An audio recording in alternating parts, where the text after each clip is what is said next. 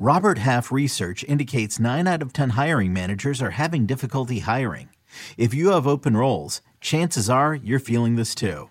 That's why you need Robert Half. Our specialized recruiting professionals engage with our proprietary AI to connect businesses of all sizes with highly skilled talent in finance and accounting, technology, marketing and creative, legal, and administrative and customer support.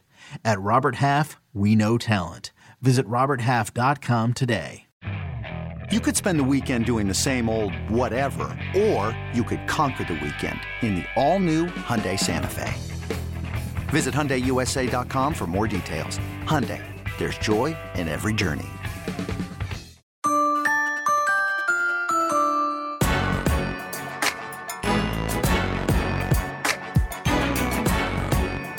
All right, Rick, pop quiz. How many days until the draft?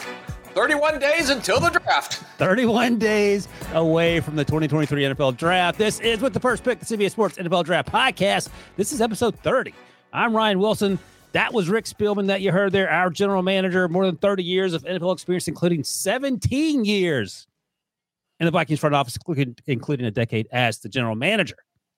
Today, Getting the band back together, Rick. We got CBS Sports Draft analyst Josh Edwards joining us. We saw Josh last week at Ohio State and Kentucky for the pro days, and today we're talking about this wide receiver class. Just so I know, Josh did not break the rules at Ohio State, but he did break the rules at Kentucky. Right. That's right. Nobody needed to know that. oh, yeah, we're not supposed to say this stuff on the air. that you had a media pass, and fortunately, you didn't go through us, and we would have had a uh, officials pass, but you decided to do things on your own, and uh, that's how things work around here. I, I learn from the best. You know, I I look at my environment, look at those that I'm with, and just follow their lead. Yeah, that's not Don't good break advice. the rules because Ryan gets very upset if you're going to break the rules on him, and he just I said, just Ryan, act like you know what you're doing, and just keep walking with me, and I'll get you there. This is true. It, the, both things that Rick just said are true. And by the way, if you're listening to the podcast, I encourage you to watch on CBS or excuse me on YouTube.com slash NFL on CBS because you can actually see Josh Edwards, grown man, blushing when Rick called him out. Uh, also, stick around because in addition to talking wide receivers today, Rick's going to give us his top 10 wide receivers from the last five draft classes. A little spoiler alert. Jaxon Smith-Njigba made the list. Who else made the list? Hang around and find out. All right. Speaking of pro days, yesterday we did the pro day recap podcast, and Rick and I talked about our whirlwind week that began with uh, in Columbus, Ohio, where Josh was following the rules. Saw CJ Stroud, then went to Tuscaloosa for Bryce. And then finally, we are in Lexington where we caught up with Josh again, and he was breaking all sorts of rules to watch Will Levis. And that episode's in the feed if you missed it. And a reminder the with the pick, the with the first pick, excuse me, RV is making its way to Gainesville this Thursday. Me and Rick will be doing an immediate reaction podcast following Anthony Richardson's pro day workout. So look for that. As always, you can watch us live on YouTube at NFL on CBS and be sure to subscribe, leave a comment, and hey, drop us a five star review on Apple Podcasts or Spotify or wherever you get your podcasts. And look, we know you're on text threads about the draft with your buddies. Tell them to listen to with the first pick. And finally, Saturday on CBS, the NCAA Men's Basketball Championship Road to the Final Four reaches its final destination in Houston. Coverage of the semifinal game begins at 3 Eastern with At the Final Four and the Final Four show, and leading up to tip off at 6 when Florida Atlantic, good old FAU, faces San Diego State, followed by Miami clashing with UConn the NCAA men's Final Four national semifinals Saturday on CBS. Well, Jim Nantz impression for you there. I think that's probably an F minus, but that's that okay. Was, yeah, that was horrible. That was, wasn't good. No. And by the way, if you want to hear something horrible, Josh and or Debo, get Rick Spielman to do his British accent. That a little will, bit of sticky wicket in today. I mean, sweet mercy alive. That is that is a recipe for poking pins in your ear so you can't hear him do that anymore. That was that was that's a lot of fun to do on a two hour car ride. Just have him speaking in a British accent for two hours. All right, let's talk wide receivers, guys. It'll, it'll, make you go back to the puppy real quick. yeah, go back to the uh, with the first pick, new addition to our family. This puppy that I have. That's uh, I'm not getting as much sleep as I would like to. I'll be honest with you. All right, so let's talk about this wide receivers class based on the last few classes, and Rick will talk about this later in the podcast when he does his comparisons over the last five drafts. This wide receiver class isn't as deep, but there are certainly some players. And before we get to our top five, let's start with some sleepers.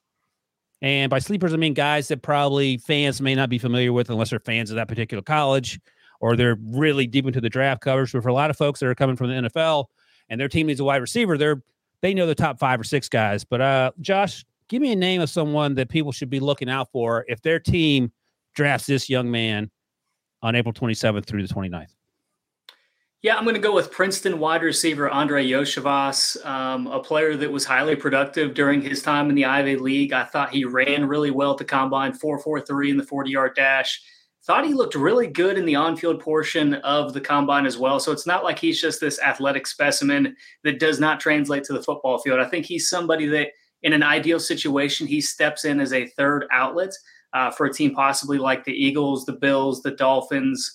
Um, the Seahawks as well. One of those types teams where he's not going to be the focal points early, but a player that has all the athletic skill sets that you look for and hope that he can develop into something more throughout his career. So he was also at the Senior Bowl. Rick and I saw him there. Six two and seven eighths. Rick, 212 pounds of the combine. Do you care about hand size for wide receivers, Rick? A little bit, but uh, usually the smaller hand receivers end up doing a lot more body catching just to secure the catch than what we refer to as natural snatch and pluck type hands, where they extend away from their body. So smaller handed receivers are usually the ones that are going to do more body catching. So Iosivas is eight and five eighths inch hands, which are small hands by quarterback standards. How do they? How do you feel about that for a wide That's receiver? Small hands for a receiver for his size. Now Yeah. he was a little one of the little uh, slots that we've talked about. That's different, but for a big receiver, that's a pretty small hands. Not that he's not going to be a good player, but if you're at this time of year and then you're in your draft meetings, usually you're poking holes in everything you can about uh, all these players. Yeah, two time hepta- heptathlon. Excuse me. Uh, so you know he's athletic in terms of NCAA. He went to Princeton. He didn't And- drop the javelin, did he, Josh? Because with those small, tiny hands or discus or I don't believe that was an issue. No, I didn't see that on film. Uh, our buddy Emory Hunt is uh, listening live, and he says I need to sit up straight. So there, I'll sit up straight for you, Emery. Um, thank you for that. That's it. literally we've been doing this podcast for three months, and that's the only comment that, that Debo's ever put into the chat. I go back and read the comments. Like, oh, that would have been good. we all comment." respect all the hard work and energy you put into this podcast, Ryan, as the quarterback of this podcast. We're just here to support you any way we can. That sounds like a quarterback that you plan to put out the pasture as soon as the season's over. We're going to support you until week 17, and then it's hit the bricks time. Josh, what do you think about a, a draft range for uh, Iosivas? And I'll tell you where, where I had him going. Yeah, I think you're probably looking at uh, early day three. Maybe he slips into late day two at this point. I think that's probably the range that that he's looking at. Even though I think the skill set, the athletic traits, kind of warrants maybe a little bit earlier consideration. I had him um, fifth round range, Rick, and I thought of the Senior Bowl. He was he was okay. wasn't didn't blow the doors off. Didn't hurt himself. I didn't think. Uh, where where are you on on Iosivas?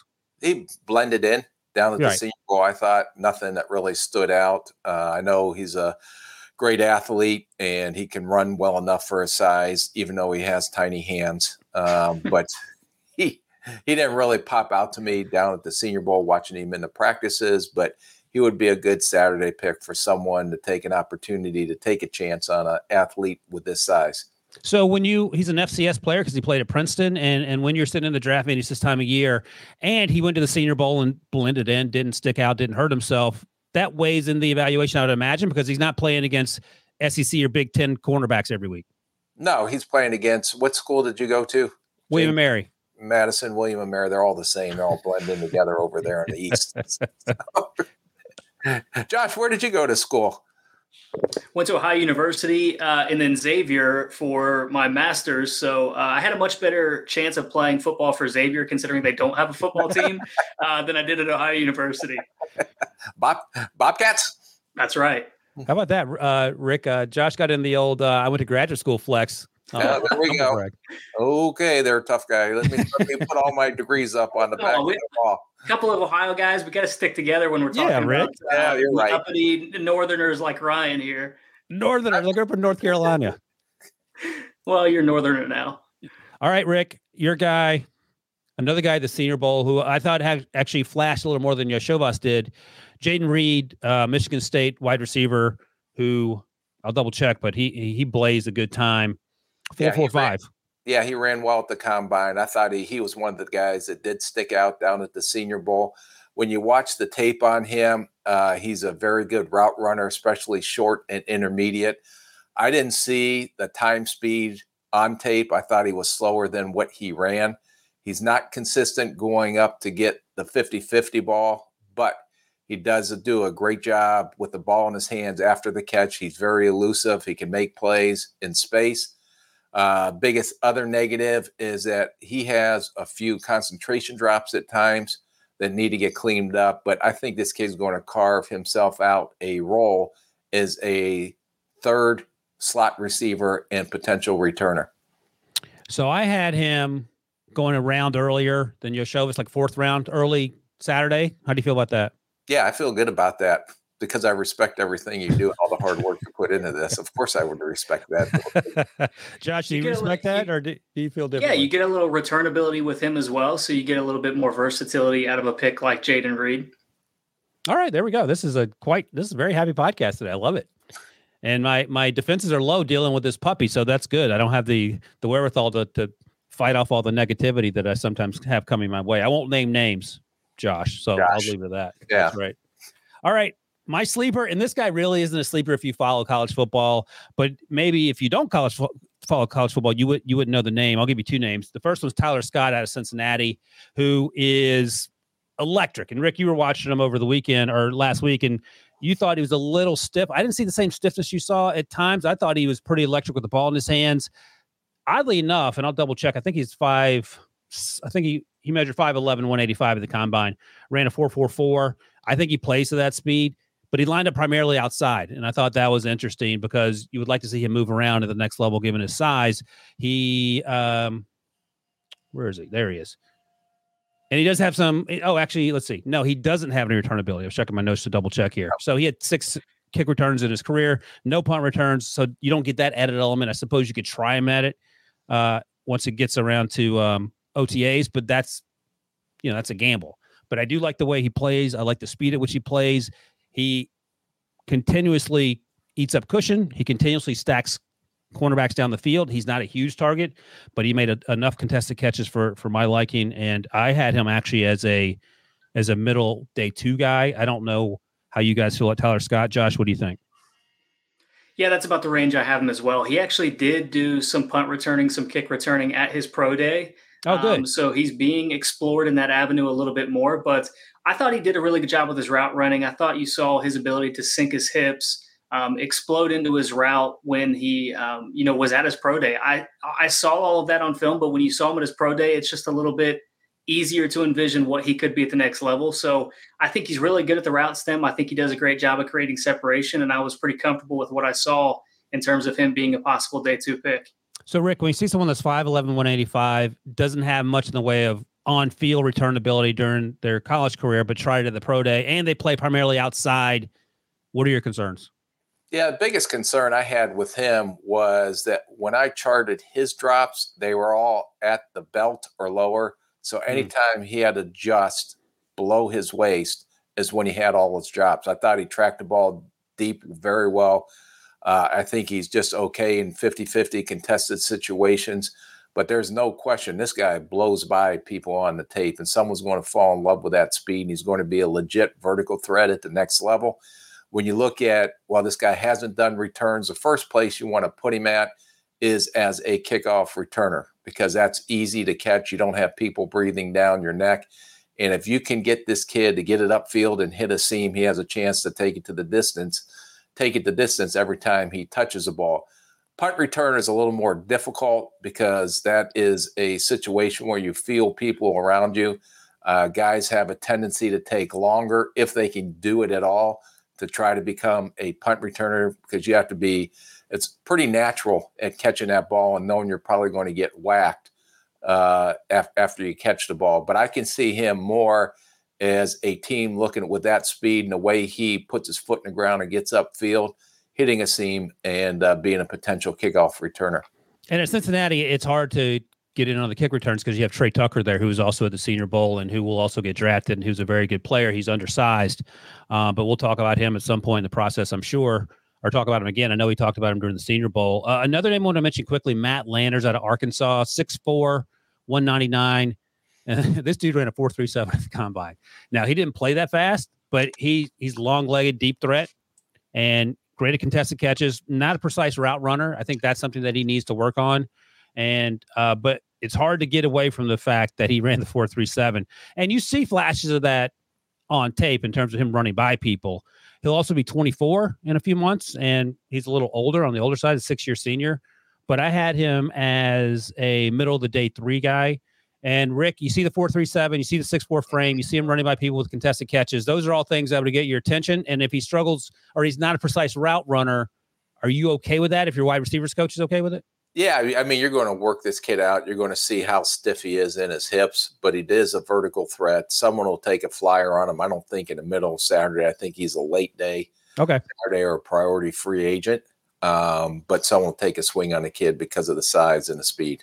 What do you think, Josh? You get a chance to see? You must have seen him. You've seen like 600 guys. No, he's actually one that I have not watched yet. So what? I'm going to stay in my own lane here. Yeah. Look at that. Finally, I found one guy that you hadn't seen that I had seen. All right those are our sleepers. And if you're uh, listening after the fact or watching on YouTube, leave a comment about the sleepers of, of guys that we haven't talked about that perhaps maybe we should. I would imagine that between the three of us, we've seen them, and um, we'll try to get back around to them before the draft, which is in how many days, Rick? 31 days before the NFL draft. All right. Uh, we're going to do our top five, but first, we're going to take a quick break. So we'll be back right after this. eBay Motors is here for the ride. Remember when you first saw the potential? And then through some elbow grease, fresh installs, and a whole lot of love, you transformed 100,000 miles and a body full of rust into a drive that's all your own. Look to your left, look to your right. It's official. No one's got a ride like this. There's nothing else that sounds like, feels like, or looks like the set of wheels in your garage. With over 122 million parts, you can make sure your number one ride or die stays running smoothly. So there's no limit to how far you can take it. Brake kits, turbochargers, engines, exhaust kits, roof racks, LED headlights, bumpers, whatever your baby needs, eBay Motors has it. And with eBay Guaranteed Fit, it's guaranteed to fit your ride the first time, every time, or your money back. Plus, at these prices, well, you're burning rubber, not cash. Keep your ride or die alive at ebaymotors.com. Eligible items only. Exclusions apply. This episode is brought to you by Progressive Insurance. Whether you love true crime or comedy, celebrity interviews, or news, you call the shots on what's in your podcast queue. And guess what? Now you can call them on your auto insurance too with the Name Your Price tool from Progressive. It works just the way it sounds. You tell Progressive how much you want to pay for car insurance, and they'll show you coverage options that fit your budget. Get your quote today at progressive.com to join the over 28 million drivers who trust Progressive. Progressive Casualty Insurance Company and Affiliates. Price and coverage match limited by state law. So it's Final Four weekend coming up Saturday, Monday, and then the Masters, and then the draft. Rick, in your many travels as an NFL executive, have you ever had the occasion to play Augusta National? I have never had the ability to play Augusta National after they seen my swing, but I did go in the 1990s when I was a Blesto scout working uh, in the spring for the upcoming draft. Uh, I did get an opportunity to go watch the Masters and tell, was, tell me the year, and I'll tell you who won. Oh, are you a big golf fan? I used to be. Like I, I have a gap in my history. I just remember Fuzzy Zoeller. I remember John Daly was in his prime. Uh, those guys were uh, lighting up some heaters, walking up and down the fairways, which I don't think they do anymore. Today. Yeah, I don't know if you can do that anymore. That's right. So Tiger won in '97. 98 was Mark O'Meara. I have to go back and look. I, that may have been prior to 97. Does it sound yeah, like this was this was early 90s? Early 90s. Freddie Couples won. Freddie Couples may have won in 90. When was that? Eh, early in the turn of the century was the Nick Faldo, Greg Norman meltdown, like 1990. So anyway, Masters are coming on CBS April. Look for it. Let's get back to these top five wide receivers. I've talked myself down a cul-de-sac that I cannot not get out of, so I'm just going to run into the woods. Usually referred to as a rabbit hole. A rabbit hole, yeah. All right, top five wide receivers. So here's how we're going to do it. We each sent Debo our top five guys. They're not all the same. And Debo came out with the Debo rankings to, to rank these guys. And I'll let you know how each of us had these players ranked before we have our consensus pick. So at number five, from Tennessee, one trick pony, Mike Wallace, Jalin Hyatt. Jalin uh, Mike Wallace is my comp. That's not the comp that we're going with. Um, Rick had Jalin ranked fifth. I also had him ranked fifth. Josh, you had Jalin unranked. Where is he in your rankings of of wide receivers after the top five? Do you know? He's like number seven, I think. I think okay. I have Josh Downs and then and then Hyatt. Fair enough. No, that's not bad.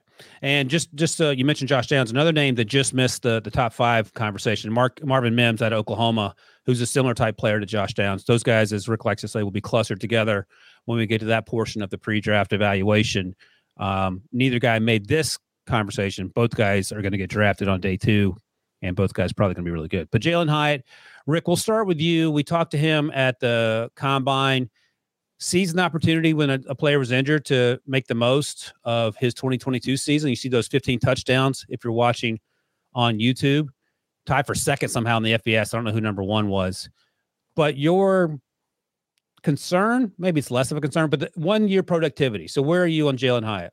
Yeah, my, my concern is I think he can be a good route runner. He runs a limited route tree. He's a vertical receiver. There's no question that he can get behind the secondary at the SEC level, which is probably the best best athletes uh, in the country playing back there.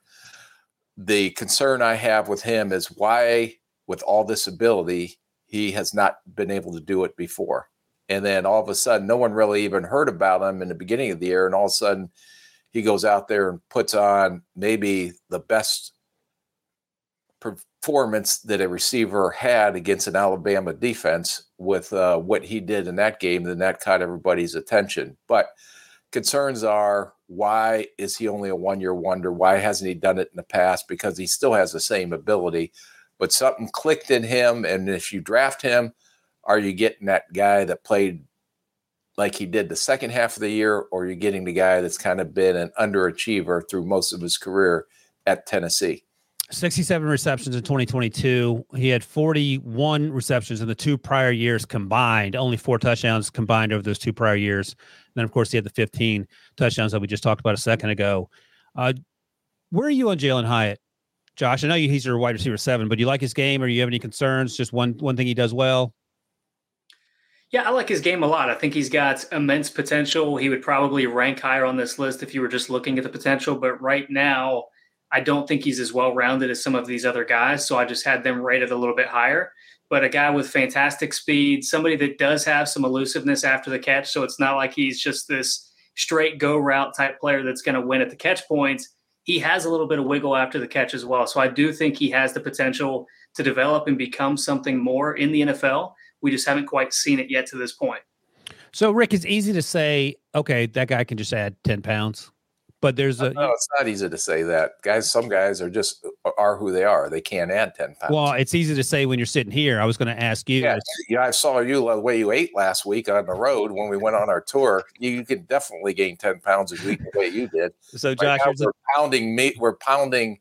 I had a healthy breakfast dinner at 11 o'clock at night at uh, Denny's when we got into Columbus, and I seen him. He's got a side order of pancakes. He has sausage. He has bacon. He has like eggs. He has like yeah. hash browns.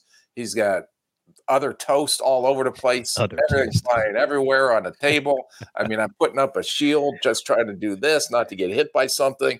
It was unbelievable display of athleticism. Thank you. Of uh, hunger and uh, of a guy that was very grouchy after having land in Cincinnati and then drive two hours to Columbus. Uh, Josh, worth noting, he put down the shield he had to put up to block the flying food to eat one of my pancakes. Just so we're clear about that. just so we're clear. Just so we're telling the truth. But my point is, Rick. So when you're talking to guy, uh, talking about a guy in the draft room, and he needs to add five or ten pounds or whatever, it's not just a matter of him going to Denny's eating a bunch of pancakes at ten o'clock at night. You have to have it has to be good weight. Number one, and number two, you have to he has to have the frame to be able to put it on. Yeah, and you have all these sports nutritionists there now, and all your protein shakes and guys getting their specialized shakes before and after practice, but you have to be disciplined and want to do that and to make sure that I'm doing everything even when I'm not in the building, whether they say, hey, you got to have an extra meal here or do this here before you go bed at night. Some guys just aren't disciplined once they get outside the building. So that would be something that you would have to really dig down and make sure that, and I know it's a we're, we're not we're just talking about an underweight guy, but he's not that much underweight. But you like to add him five pounds. that becomes more of a concern. Like when we talked about yesterday with uh, uh, Dawand Jones uh, at Ohio State, when right. he is the other opposite way, uh, because you don't know if he's going home after practice uh, at night and eating three pizzas before he goes to bed. Going to uh, Denny's with me next, next day. Yeah. well, you wouldn't be, uh, I would consider a candidate for a team nutritionist by any means. Hey, uh, have you ever had a, a player that just struggled to gain weight and you had to be on them about Oh, doing yeah. it and they weren't necessarily dedicated to it? Oh yeah, you you get it all the time. It's see, and it goes back to Hyatt here. Okay, is he dedicated enough not only to improve his body weight and do everything on the field, but is he dedicated enough to improve on the field? Because he's just scratched the surface. Yeah. But that red flag to me, I can't get it out of my head. Is that why, when you had all this ability, nothing? Why didn't you do it before? And that really, really bothers me a little bit. And sometimes you, you don't want to call him an underachiever because that was a death wish for us because he did have a very productive year. Uh, but, and then you go the other side and you may have the other half of the room saying, well, he's just maturing. He's just understanding what his ability is. And there was nothing but the uh, arrow pointing up on this uh, player, and he's going to get better, uh, especially once we get him into an NFL building.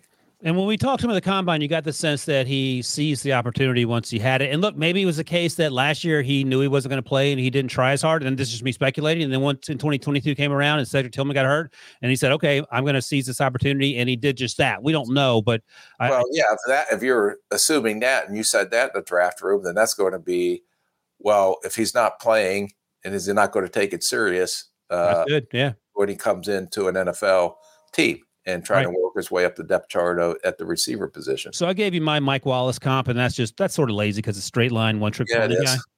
But uh, give me your unlazy comp for. I went back to who uh, a, a, a player the Bears drafted in the third round. I'm going deep, and then we signed him as a free agent at Minnesota, Bernard Berrian, Mhm. who I think one year averaged 20 yards per catch, which was an NFL record. Uh, I put him. I don't want to know if you're going to ask me this, but I'm trying to do what Debo told me to do since he's our boss. Uh, put him in the at Kansas City uh, would be an ideal fit because they lost their speed. They lost uh, Hardman, right? He went to the Jets. Uh, Juju Smith Schuster went to New England. Yep. So they've got Skyy Moore who has to step up. They still have MVS. They still have the, the kid that they traded for, Toney, uh, from the Giants, but he's more of a gadget guy. So I can see maybe Kansas City taking a swing another vertical deep threat, which they currently don't have. I had a mid to between two and between the middle of the first round and, and higher grade on him. So second round grade. Yeah, I, I think he, technically, if you're you're honest with yourself, I think he's a Friday pick. Yeah, that's right. Josh, how do you feel about that? Yeah, I agree. I think uh, the chance, the opportunity for him to get into the first round is probably slipping a little bit. Although I do think Kansas City is an ideal fit for the reason that that Rick mentioned, which is they lost Tyreek Hill, they lost Mecole Hardman. Add a little bit more of that speed, some of that ability to get vertical and stretch the field for uh, Travis Kelce underneath. Allow some of that underneath action that they've been using um, over the past year, really with all those gadget guys that they've accumulated. Is there anybody that isn't a good fit in Kansas City's offense? No. Ryan Wilson, I wonder. I wonder how many balls I would catch in that offense. yeah, the- with- James William and Mary Madison. There, that's it. Yeah, that's right. All right, number four. Let's go to Zay Flowers. He's fourth on our list. Rick and Josh had him ranked fourth. I had him ranked third. Josh, I'll go to you first. There's a lot to like about Zay Flowers. He's not tall, so that's a concern. And I know Rick sometimes pushes back when I when I talk about shorter wide receivers. But tell me what you like about Zay Flowers. Yeah, I think you just see his footwork and his ability to get off the line of scrimmage, create separation at the stem, all that kind of stuff. You see his ability to elude defenders post catch. Um, he hasn't had the best quarterback play at Boston College, so you, you you think that he's got a little bit more potential in the NFL when he's given an opportunity to, to succeed.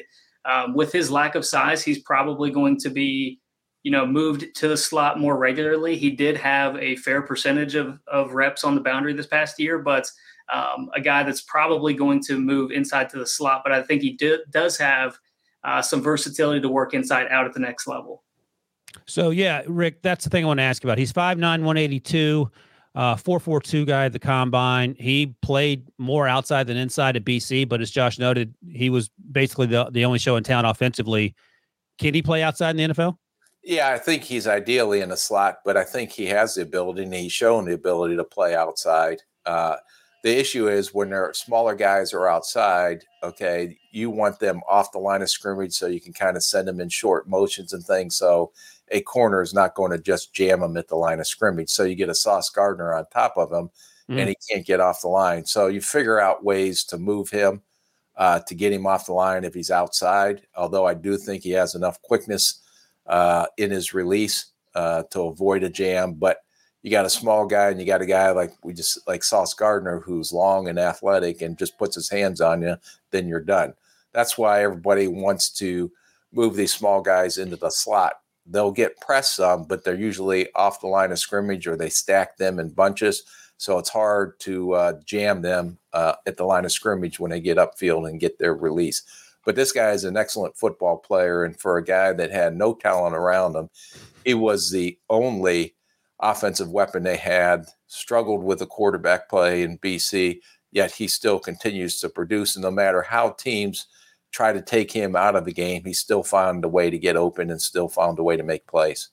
Yeah, and that's actually huge. I would imagine the valuation process because I, I, I'm I mean, you've seen it. I've seen it. Josh has seen it. There are wide receivers get frustrated when the quarterback stinks and they're not getting the ball when they should get it. They're not getting the ball when they're open. And you didn't see that from Zay. He just took over games and he, sees every opportunity. He also returned seven punts in 2022 for the first time in his career. So he has that ability. At least he has a little experience. We'll see how that plays itself out. And I mentioned he was 5'9, 182 ran a 442 at the combine. The comp that you have for him, Rick, at the combine, this player was 5'10, 182, ran a 4-4 flat.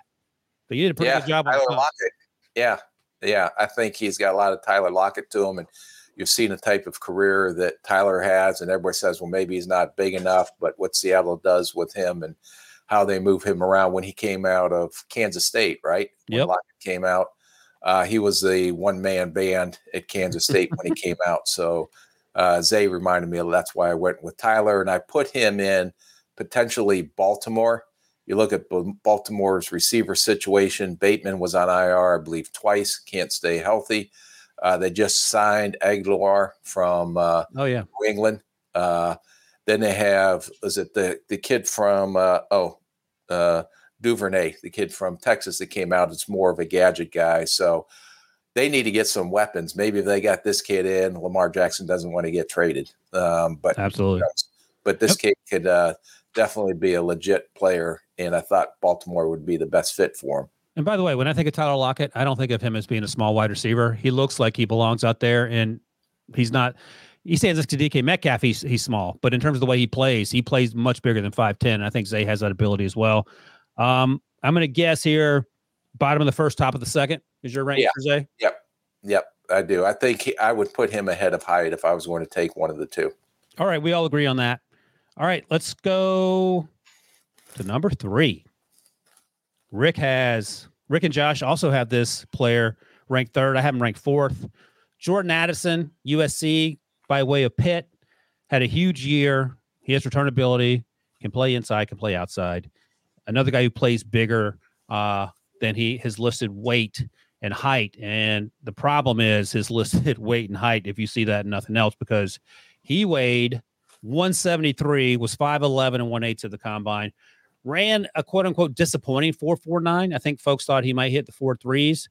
But Rick, I'll ask you, is the 449 disappointing given the way his tape looks? A little bit. Uh, he okay. does play faster than that. Uh, but when you have that speed and uh, it becomes a little concerning that goes along with that weight. Um, so, but it's not going to be a uh, be all end all determination because he is too good of a football player. He's a very good route runner. I'm sorry, Josh. Am I taking your thunder away? This was your guy. I'm not supposed to be talking because I respect everything that you do and all the work and effort and film that you put in on this guy. So I will defer, but I think this guy is a, is going to be a really good pro. Okay. What do you think, Josh? No, I was just over here taking notes. You know, um, I will say one thing because everybody says that he had a worse season this past year than what we had seen from Pittsburgh. One thing that I was encouraged by is the fact that his drop rate has diminished each of the past two years. So when he was at Pittsburgh, it was an 11.5% drop rate in 2020, 7.6 in 2021. He gets to USC, it goes all the way down to 2.1%. So you see his ability to catch the ball a little bit more cleanly. The way that they used him at or near the line of scrimmage, um, giving him the opportunity to make plays post catch, I think is what he does well. But he did play some reps on the boundary as well, similar to Zay Flowers. Um, 72.2% of his targets were out wide, 24.1 came out of the slot. So even though he is a little bit slight of frame, somebody that you don't necessarily want against these bigger physical cornerbacks, he has some exposure to playing on the boundary, somebody that is going to be able to play inside out for you at the next level and allow you to do some different things with your offensive scheme. And your comp is an interesting one. I just looked up his combine numbers 5'11, 197. I mean, no one's going to waste 173, so he's a little heavier than than uh, Addison was at the combine, but he ran a 4.42. This guy had a fantastic career. Who's your comp for Jordan? Yeah, this one was difficult because Addison is a little bit of an outlier with his height to weight ratio. Um, so I've am heard, I, by the way. Yeah, yeah, likewise. Um, I've heard Rick's comparison of DeVonta Smith, and I think that's probably in the realm of what you're looking at. Um, I don't think he's quite as dynamic as as DeVonta Smith is, so I went with Greg Jennings, who is a much bigger, heavier player than Addison was, but somebody that was used at or around the line of scrimmage early in his career and really developed his niche for attacking vertically later into his career. So I think Addison is good fit, uh, you know, a good comparison there, even though the body types, the the physical profile doesn't necessarily match. And uh, draft range, what do you got? I think you're probably looking at late to uh, late first round, early second round, somewhere in there, because I don't think he's quite as high, um, at least on my personal list, as these two guys that we're about to talk about. So, Rick, let me ask you this: If Jordan Addison, would you rather Jordan Addison weigh 185 and everything stay the same, or would you rather him have run a 439 and the measurables would remain what they actually are? Well, I'd rather have the speed. Okay. Uh, you know, because there are lean guys, uh, and that's why I did the body comparison to to Monte Smith a little right. bit. But right. uh, that's shocked me a little bit where I was disappointed in the 40 that he ran, although I do think he plays faster. But I thought he knew how to get open like DeVonta did and, and, made a lot of catches, and he was elusive after the catch. A lot of things that the DeVonta did. He just, you know, verified now that he's not as fast. So he's ranked third on your list, and Josh's list as well. He's fourth on mine. I would imagine that the fact that he's ranked third, both you guys, Rick, I'm asking you because it's just Josh, going in round one. I think bottom. I think some teams will get concerned with a four four nine uh, in the weight, so I can see him dropping some. That's not a great receiver class in this first right. round. It is wild. We live in a world where people are disappointed with a four four nine. I mean, that's pretty fast. Really? Yeah. Well, yeah, if you weigh 200, but not if you weigh 173. wow. Welcome to 2023. All right, fair enough. I mean, granted, look, when we saw the time live, no one was was doing jump leaps of joy. That people thought it would be closer to the 4-3 than 4-4. So, I get it, but at the end of the day, the tape says something differently, but it, you got to sort all that out. That's why we're going through the draft process here. All right, let's take a quick break. We'll come back and hit our top two guys and then Rick's top 10 for the last 5 years. Right after this. All right, we're down to the top two.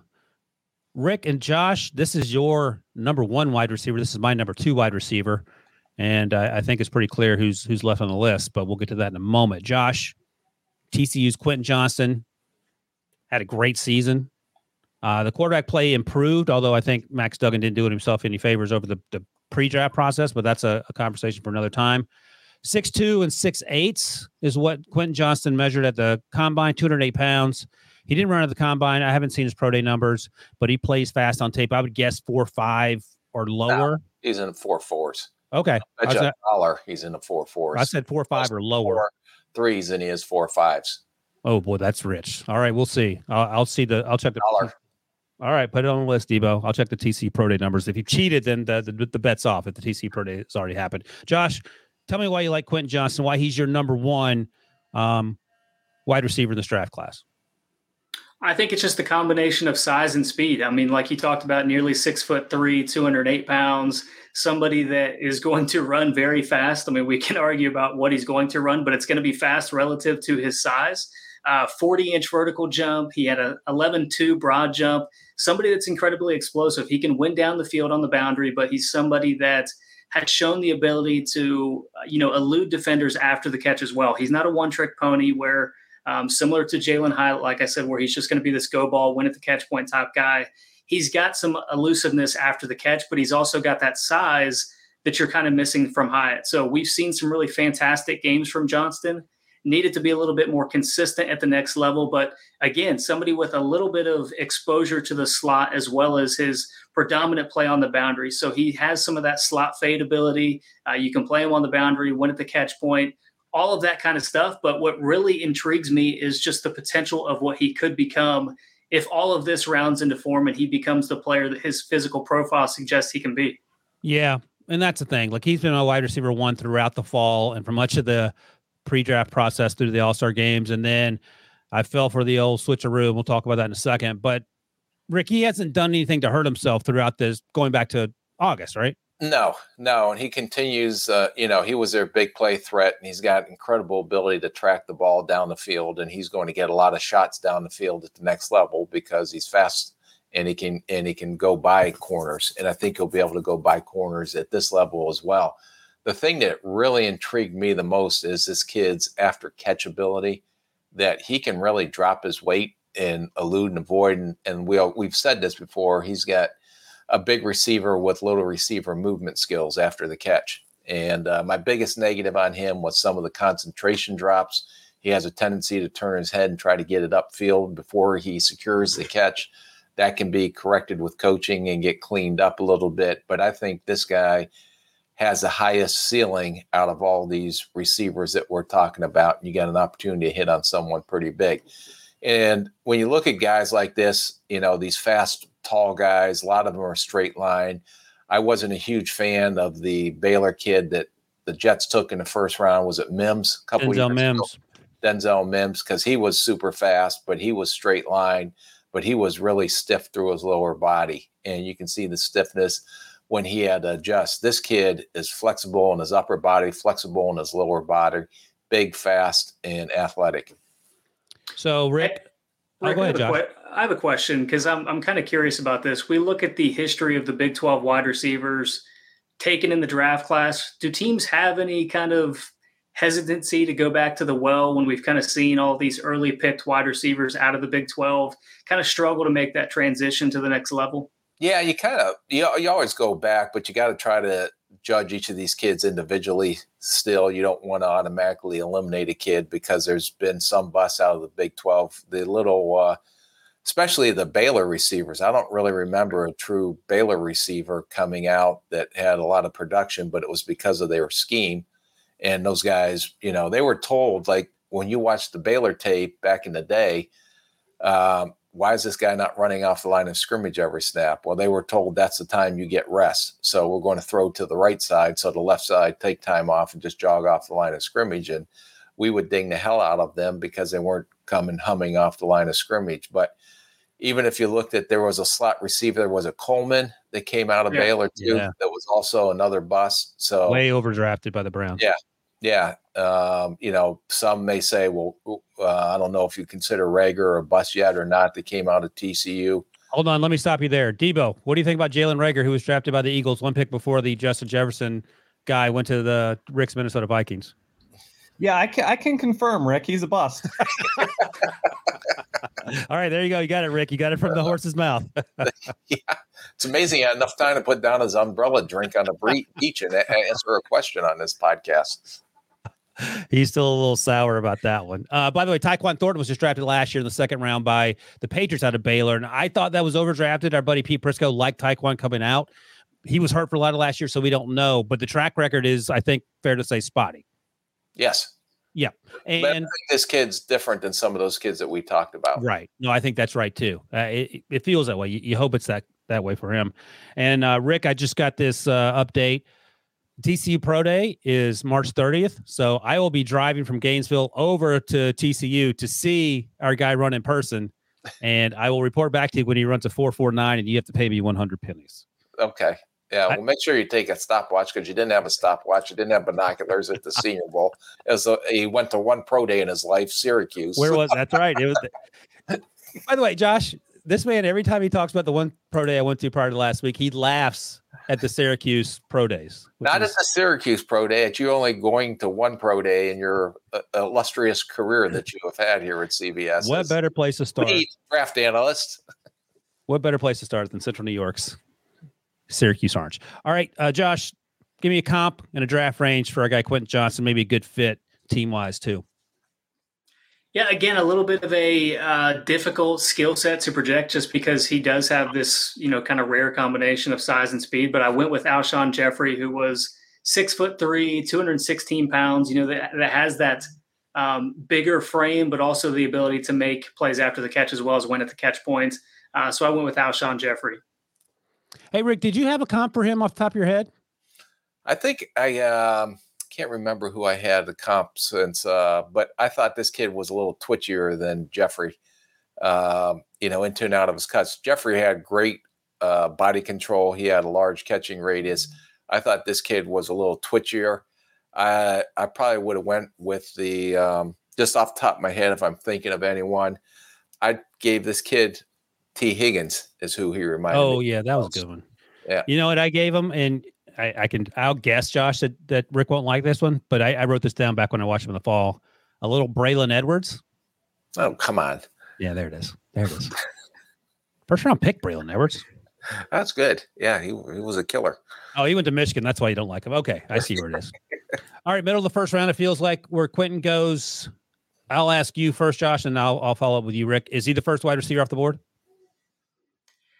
I'm going to say no, just because of how uh, the first guy on our list has performed. I think you would be very uh, hard to, to pass on uh, the guy that we have on top of the list. But I think Quentin Johnston certainly has a chance, just again, beating a dead horse uh, because of the size and the speed that he does have, the potential that he has at the next level. I think that there are probably some teams that would uh, make that leap of faith if they were in that position. Rick, you have a great track record of, of taking wide receivers, and I, you haven't come off the fact Quentin Johnston's been your guy. You take him first? Yeah, but I think that uh, what will be discussed in the draft meetings is the next guy we're going to talk about, Teaser. He's from Ohio State. He didn't play this year because he had a hamstring that was uh, dragging on the ground most of the year, but all of a sudden, got, making excuses for him. Okay, but I think you're going to bet on the come on this kid because I have I think he has a higher higher ceiling than the next kid does. Although I think the oh, next really? kid is ready to to play right away. Interesting. Okay, well let's get to the number one guy here. Jaxon Smith-Njigba, as you mentioned, only played three games last year. Hamstring injury, had five receptions. The year before, he led that team that included Garrett Wilson, Chris Olave, Marvin Harrison Jr. in receptions. And CJ Stroud and Garrett Wilson told us at the Super Bowl when we spoke to them on set that they both thought he was the best receiver on that team back in 2021.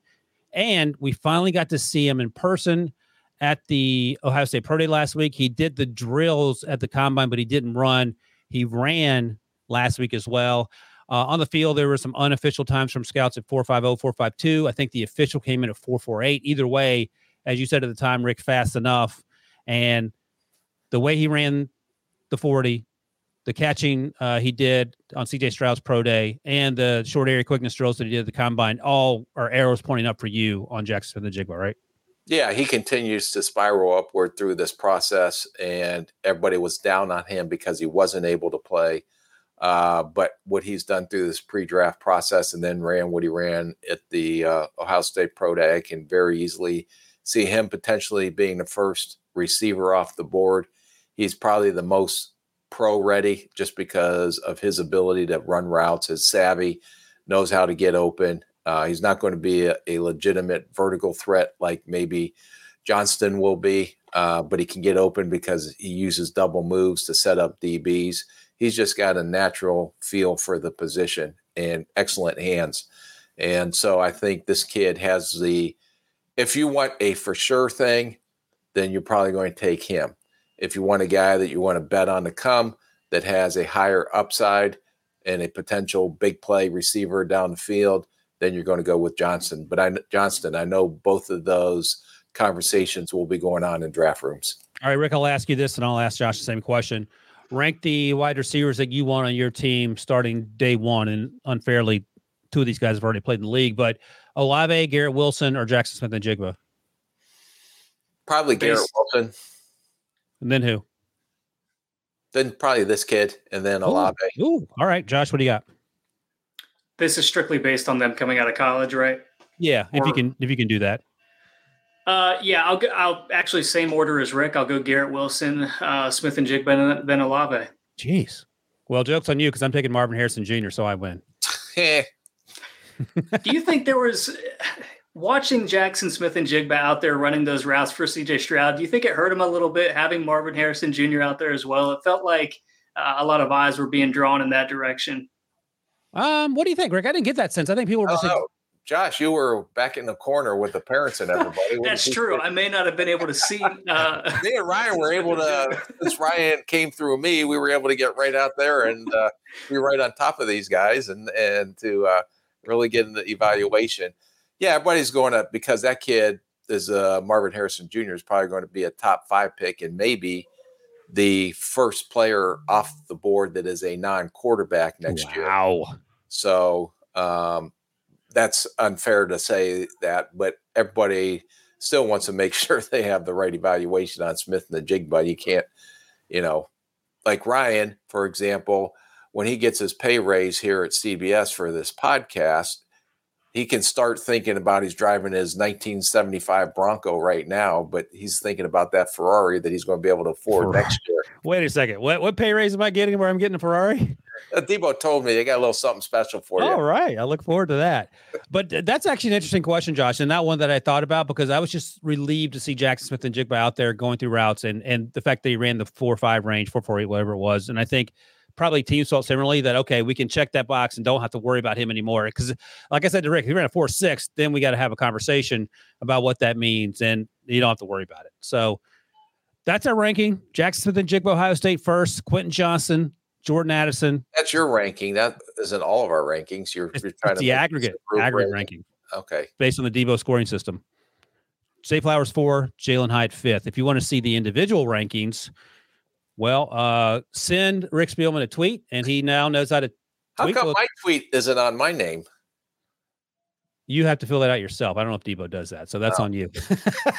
I'll show you how to do it after the show. Uh, Debo is now putting up Rick's historical rankings because Debo has things to do that doesn't involve us talking about Twitter. So if you're watching on YouTube, you can see the rankings of the last five draft classes, and you I'll tell you just justify this that it was them, not as pros, them coming out. Coming out. Make sure because that's what the assignment was. That's right. You did that with the running back class. You can go back and watch that and the quarterback class as well. So as they were leaving college, preparing for the NFL, this is how Rick is grading these players. And here's some of the guys that didn't even make the list. Rick had a whole list of guys uh, to consider for this top 10.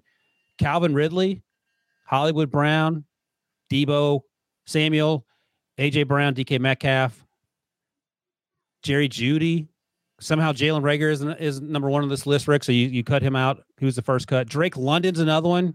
Chris Olave, Jameson Williams. I would guess Jameson Williams was because of the ACL, because as he came out, obviously he got hurt in that January bowl game.